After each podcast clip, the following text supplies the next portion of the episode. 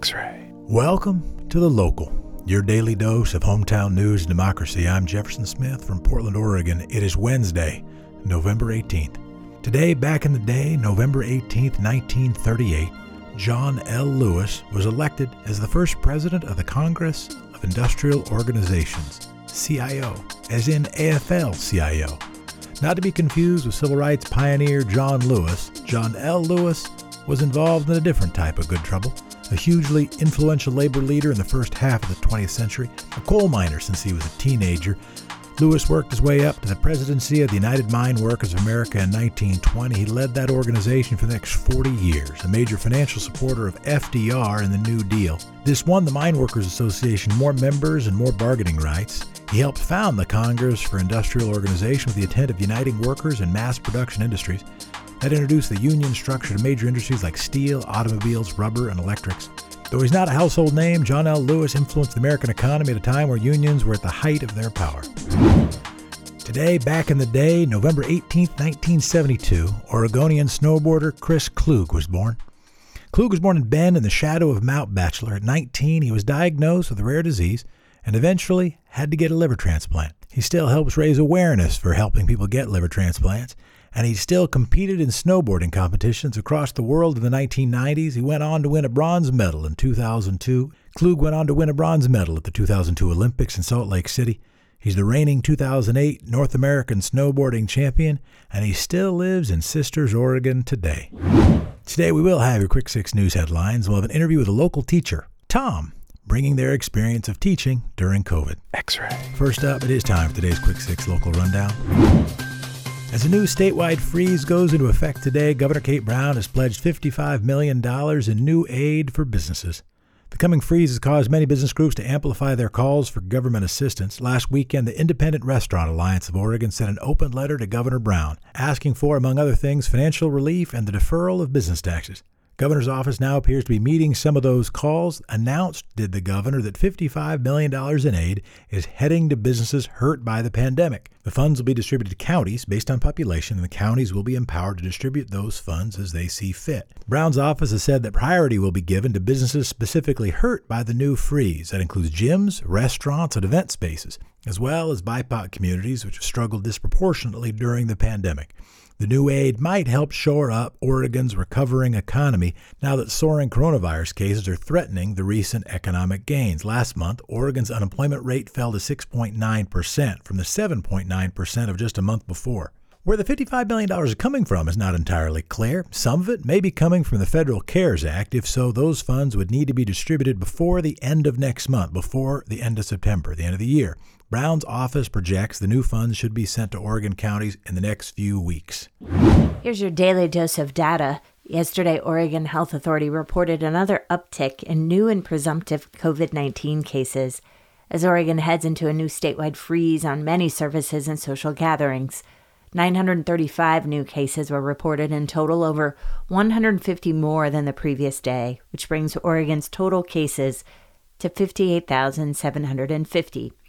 They also reported 13 new deaths related to the virus, the second highest during the pandemic, bringing Oregon's death toll to 778. Multnomah County continues to contribute an outsized portion of new cases. 208 of the new cases were reported in Multnomah, compared to the next highest, Marion County, with 151 new cases. Neighboring Washington and Clackamas counties reported 88 and 85 cases, respectively. The rise in cases comes with an equally alarming rise in hospitalizations. The number of hospitalized COVID 19 patients has more than doubled since the last spike in mid July. In Oregon Region 1, which includes the Portland metro area, non ICU beds are currently at about 91% capacity, while ICU beds are close to 83% capacity. That spike means field hospitals, which were last seen in the spring, may be deployed again in Oregon. The statewide freeze going into effect today is expected to last for two weeks in most counties. However, Multnomah County will be under that freeze for a total of four weeks. As another part of the statewide freeze, retailers will not be required to accept cans and bottles for the next few weeks. In normal times, the OLCC, that's the Oregon Liquor Control Commission, requires retailers to redeem empty cans and bottles. That's part of the bottle bill. That applies the 10 cent deposit to sales of canned and bottled beverages. That deposit, which is designed to encourage recycling, will still be applied to the register. But the rules requiring retailers to accept those containers are being suspended. Official bottle drop locations will remain open. Folks who don't have a bottle drop near them are being encouraged to keep their empties for now. Once the statewide freeze is lifted, retailers will have five days to begin accepting empty containers again. To be clear, though, reduced access to bottle redemption is going to put some Oregonians in even more financial stress. Can and bottle redemption has actually increased over the course of the pandemic as more people have come to rely on bringing in those bottles and cans. Some possible contenders have emerged for Oregon's next U.S. attorney. The post is currently filled by Billy J. Williams, who was originally appointed by President Barack Obama in 2015. President Trump nominated Williams to maintain that position in 2017. Earlier this year, Williams came under fire when he suggested that racial justice protests were turning violent due to a national coordinated effort. He cited intelligence he couldn't share as part of that claim and at the time, Mayor Ted Wheeler said he had not seen that intelligence himself. Williams was also responsible for keeping 50 Portland police officers federally deputized, a decision that led the city to sue the U.S. Department of Justice. As a result, many expected President elect Joe Biden to seek a replacement for Williams. Some names are reportedly in the mix already, including Assistant U.S. Attorney Craig Gabriel, Civil Division Chief Renata Gowie, and former federal prosecutor Donna Maddux. While the process of selecting the next U.S. attorney has not officially begun, it will likely be led by Oregon's Senators Ron Wyden and Jeff Merkley. As the Thanksgiving holiday and soaring coronavirus cases collide, Oregon universities are offering free tests to students. I know what you're thinking. Students don't want tests whether they're free or you have to pay for them, but this is a different kind of test. It's a COVID test. Despite calls from experts such as Anthony Fauci to avoid traveling this November, experts are still preparing for some people, maybe a bunch of people, including college students, to head home anyway. To mitigate those risks, OSU and U of O are offering free COVID 19 tests. Combined, more than 50,000 students attend those two schools. If they all go home, it's going to be like that biker bash super spreader event. OSU's free testing runs through Thursday. They expect about 30, nope. OSU's free testing runs through Thursday. They expect about 7,500 students to take advantage of it. Students at the U of O are being asked to reserve their spot for a free test. They're being offered at a first come, first served basis. Neither institution has offered an estimate on how many tests they have available. Of course, someone who tests negative can still be contagious without knowing it. As local and national experts have been saying, the best way to flatten the curve is to stay home next week. By the way, if you have to get home for the turkey, understand if turkey really were the best meat there is, more people might eat it on days other than Thanksgiving. Family's important, so is your health. Be clear, I love Thanksgiving. What the hell am I going to do for Thanksgiving? What are you going to do for Thanksgiving? If you have interesting Thanksgiving plans, email them at thelocal at xray.fm. Good news is the Portland Clean Energy Fund is issuing its first grants in its fight for climate justice. The Portland Clean Energy Fund, or PCEF, was approved by voters in 2018. It established a 1% surcharge on the sales of certain large retailers, which is expected to generate up to $60 million a year. Those funds would then promote green initiatives for low income and BIPOC communities, which are often disproportionately affected by climate change. Now, after several delays and deadline extensions, the PCEF is offering its very first grants worth around $8.6 million. The recipients of those funds have yet to be shared, with an announcement expected in February. One member on the grant committee, Robin Wang, stressed the challenge of, quote, getting it done quickly and getting it done right. Potential projects would include regenerative farms, solar panel installations, and job training for new clean energy careers. In all, the program is designed to bring the benefits of clean energy more often enjoyed by high income households to new communities. The PCEF is still accepting grant applications until November 23rd. And given the devastating impacts of the recession, those new funds couldn't come at a better time. And, and that's that today's, today's Quick, Quick Six, Six local rundown. Local rundown. And now we have a behind the scenes look at what it's like to be a teacher during the pandemic. Special educator teacher Tom will be discussing with Jefferson Smith how students and teachers are coping during these unprecedented times. Here are Tom and Jefferson. It's time to talk about what's happening in Portland Public Schools. There have been major questions about when and how the pandemic will impact education, when and how students will return, when and how students will learn. Perhaps no institution has been more upended by the pandemic than public education. Students, teachers, parents are all managing uncertainty, trying to make the most of distance learning. Portland Public Schools trying to adjust to some unprecedented times. And we are joined now by Teacher Tom.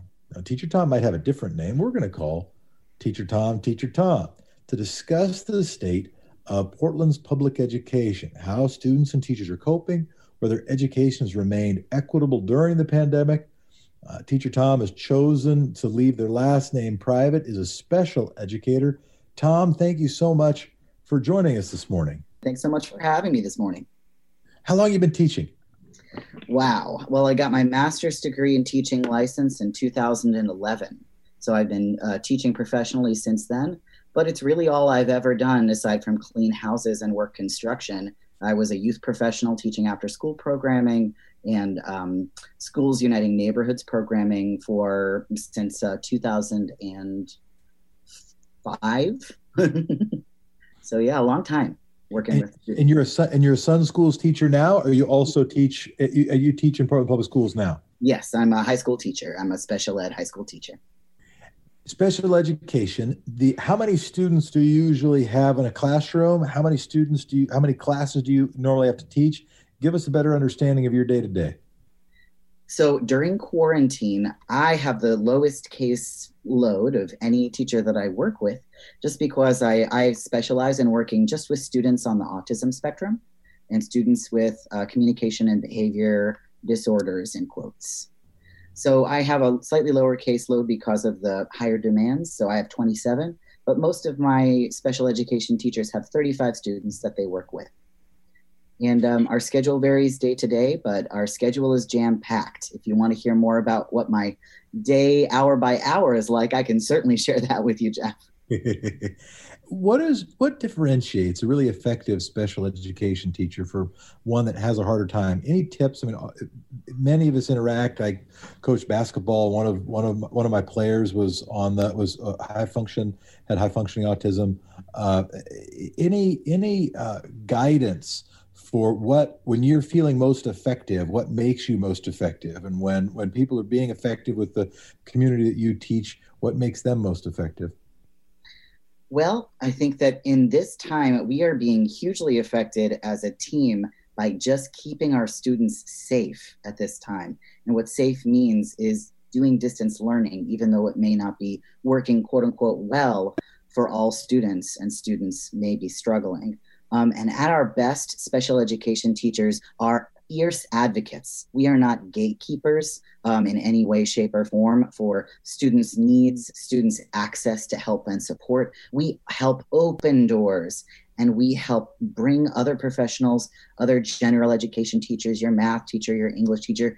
We help them understand those students better. And we, at our best, we also help students understand themselves better, help them identify their strengths help them make goals and work towards those goals. Um, special education teacher who can do all those things, who can team and who can hold students at the very center of everything are the best best best teachers and the ones who will continue on in these professions for for longer than than others might if they keep that why at the center of their heart so, take us through a day as a teacher in the quarantines. What mm-hmm. does your daily routine look like now? Sure. Um, I certainly wake up uh, from fever dreams at around 4:30 or 5 a.m. Um, and then I hit the ground running. I check my email, which is about a dozen email streams that I need to track per day, um, and then 20 more emails to respond to and maybe spawn new email streams and threads, many, many texts to parents and students to send through Remind, um, sending tons of reminders, reminders to show up to class, reminders to work on assignments. Um, so that all happens from 4.30 in the morning to around 7. Hopefully I can fit some breakfast and a bathroom break in there. Um, maybe some caffeine. And then from seven to nine, I do lesson planning, collaborating with my two para educators who I work with and the speech pathologists who I am blessed to work with very closely. Uh, checking students' grades, modifying assignments and work, adjusting work for students so that it works better for their skill set. And then from nine to noon, I teach class. I have a little bit of a lunch break. And then from noon to three o'clock, I have open office hours where I'm working one on one or in small groups of students. I like to call myself a professional nag. So I'm doing a lot of nagging slash helping students with uh, things they might be struggling with. Uh, even something as simple as just getting started on an assignment um, or reading through the directions. Uh, it can take three to four hours sometimes to work with one to two students um, on certain things at a time. And then at three o'clock, I usually have many, many meetings. So meetings with parents, IEP meetings, many, many staff meetings. So my day usually goes from 4:30 a.m. to 5:30 p.m. What is working and what is not working with education in the COVID era? Well, I think the, the main thing that is currently working is that there are no case spikes in COVID and no increased deaths among students, uh, their families and communities, and amongst the teacher teacher families and communities. Often those communities and families are intertwined because many of us live in the neighborhoods where we teach. So that's what's working really well right now. We're doing a really great job of protecting students, families, and teachers in this current social distancing distance learning model. Um, and there are many things that could be improved. Um, and it's hard to point a finger about who to who to blame slash who to incite to improve those things. Um, uh, I think that the way that um, I think about it is that teachers are all trying to figure out how to do the most basic things that used to work really well uh, for them in helping students. So picture this, Jeff. Picture this. Let's say you're a teacher and you give a direction, and, and then I'm a student, and I'm, I'm a student with special needs, or I'm a student, student who just struggles for one reason or another. You give that direction, and then when you're in person class, oh, it's simple. You give the direction, and then you swirl around the room. You swirl around and you, you crouch down by the desk or near the student who you know needs that assistance to get started or needs that clarification or needs you to read with them or help them get started with writing. And you would just swirl around the room and hit all those key students, making sure they get it. Well, guess what? During distance learning, there's literally no way to do that. You were in a class. Swirling. We're in an ant. we're in a non-swirling world. No ability to swirl, and that is the most basic thing that teachers do to help get students help give students questions. There's when you've got 27 students there all at once, there's no way to take a student aside and be like, hey, buddy, did you get that? Or hey, friend, can I help you get started? And um, because of a, I will say, a, lack of district leadership in creating strategies for teachers to build those things into their classroom, um, teachers are having to invent, invent those opportunities on their on their own, and some more quickly than others. Even though all teachers are working very hard, and my other thing that that I think is really important to mention is that the way that high school is set up, there's a whole period in the afternoon for many high schools where students are expected to show up to what's called asynchronous time, which means that it's not required that teachers have synchronous support time. It's a class, but student it's time for students to work essentially independently on work. It's like a built-in study hall, except that that requires that students show up to those study halls, those daily study halls. And that also requires that the teacher be available to show up to support that student. So normally in class, you know, non-distance learning, you'd have students who are struggling and teachers can provide them one-on-one or in small groups on the fly support in class, getting them going, helping clear answer questions. But now students are expected to have the responsibility to show up of their own accord, and then maybe teachers are able to show up to help them. So they have to kind of meet, and that meeting doesn't always happen. Number one, because that's not developmentally appropriate for high school students to have that expectation, and they may not have the support at home. Most of them don't to be able to do that. And then teachers, they are dealing with their own families. There's no child care. Many of these teachers are scrambling uh, trying to do their own thing. So they may not be able to meet during those asynchronous opportunities. So these opportunities that would be happening in school for students to receive support who desperately need it just aren't there, aren't built in in any in any uniform way that the district has helped us figure out how to do and and presented to teachers in a comprehensive way. And what about and what about just we're talking to teacher Tom about the conditions in public education right now. Tom, what about just getting and holding students' attention? Uh, just making sure that if they're on some Zoom call, their camera is on, they're actually paying attention, they're not also just watching television. I'm just imagining what I would have done at that time. I'm not trying to cast any aspersions on kids. I'm just trying to put myself in their shoes. How do you actually keep, get, and hold their attention? Absolutely. I think that most teachers are who, again, all of our curriculum that we've built for, in some cases, decades has been thrown out the window because it's not able to be done in a distance learning setting. So teachers are working so so hard, Jeff, to create you know create videos, uh, generate visuals, create as many visually and auditorily engaging pieces of material putting in games, Kahoots, gamifying things to try to make sure that students are actively engaged and interested in the material, trying to make the in- material culturally relevant, topical, um, and relevant to students' lived experiences and lives in the best way that they can. Um, I see teachers just kind of busting their butts, to be honest, to create these things from scratch because of a lack of resources provided how are kids doing? How are students doing? And we only got another minute or two, but how are oh, students doing emotionally? How are students coping? Um, I would say that it's been really tough. Um, at the beginning, many students started strong. They were just excited to see another, a new face, new faces. they were like, "Oh my goodness, a whole group of new faces!" And and now things are are really getting tougher and tougher. I I, I know that for myself, I, I'm speaking for myself here. Um, I know that I see some of my students dropping off the radar. You know, they started strong, they started seeing not so great grades, they started getting discouraged, and some students are participating less and less, and mental health concerns are increasing and increasing. Uh, students are trapped with their families, and sometimes that can be a really tricky situation. I would say 50% of my students are experiencing adverse home life situations that are getting in the way of them being able to fully show up mentally and physically to school. And how does this manifest itself for you? Do you get uh, do you ask questions about it and they tell you? Do they can you just see it on their faces? Do you just see it in attendance rates? How does it manifest itself? All of the above, Jeff. Exactly all three areas that you just mentioned. Yeah.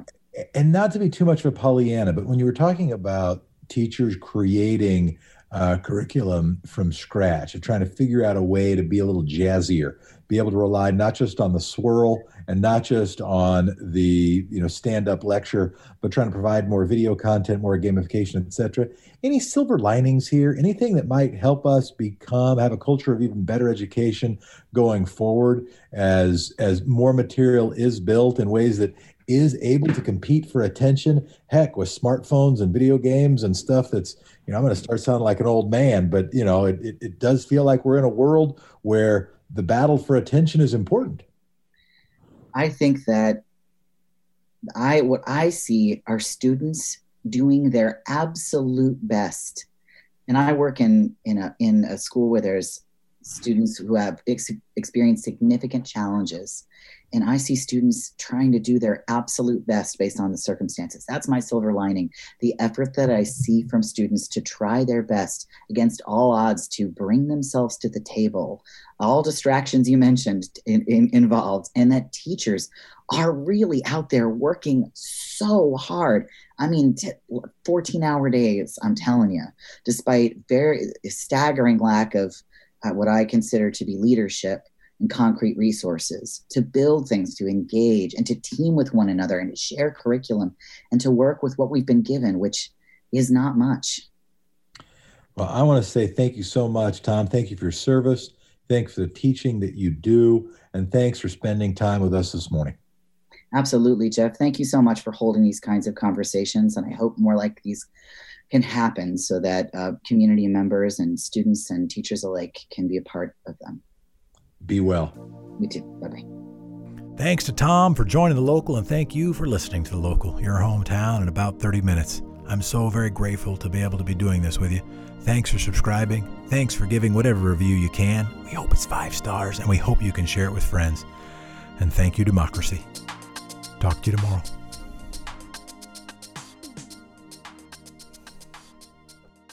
X ray.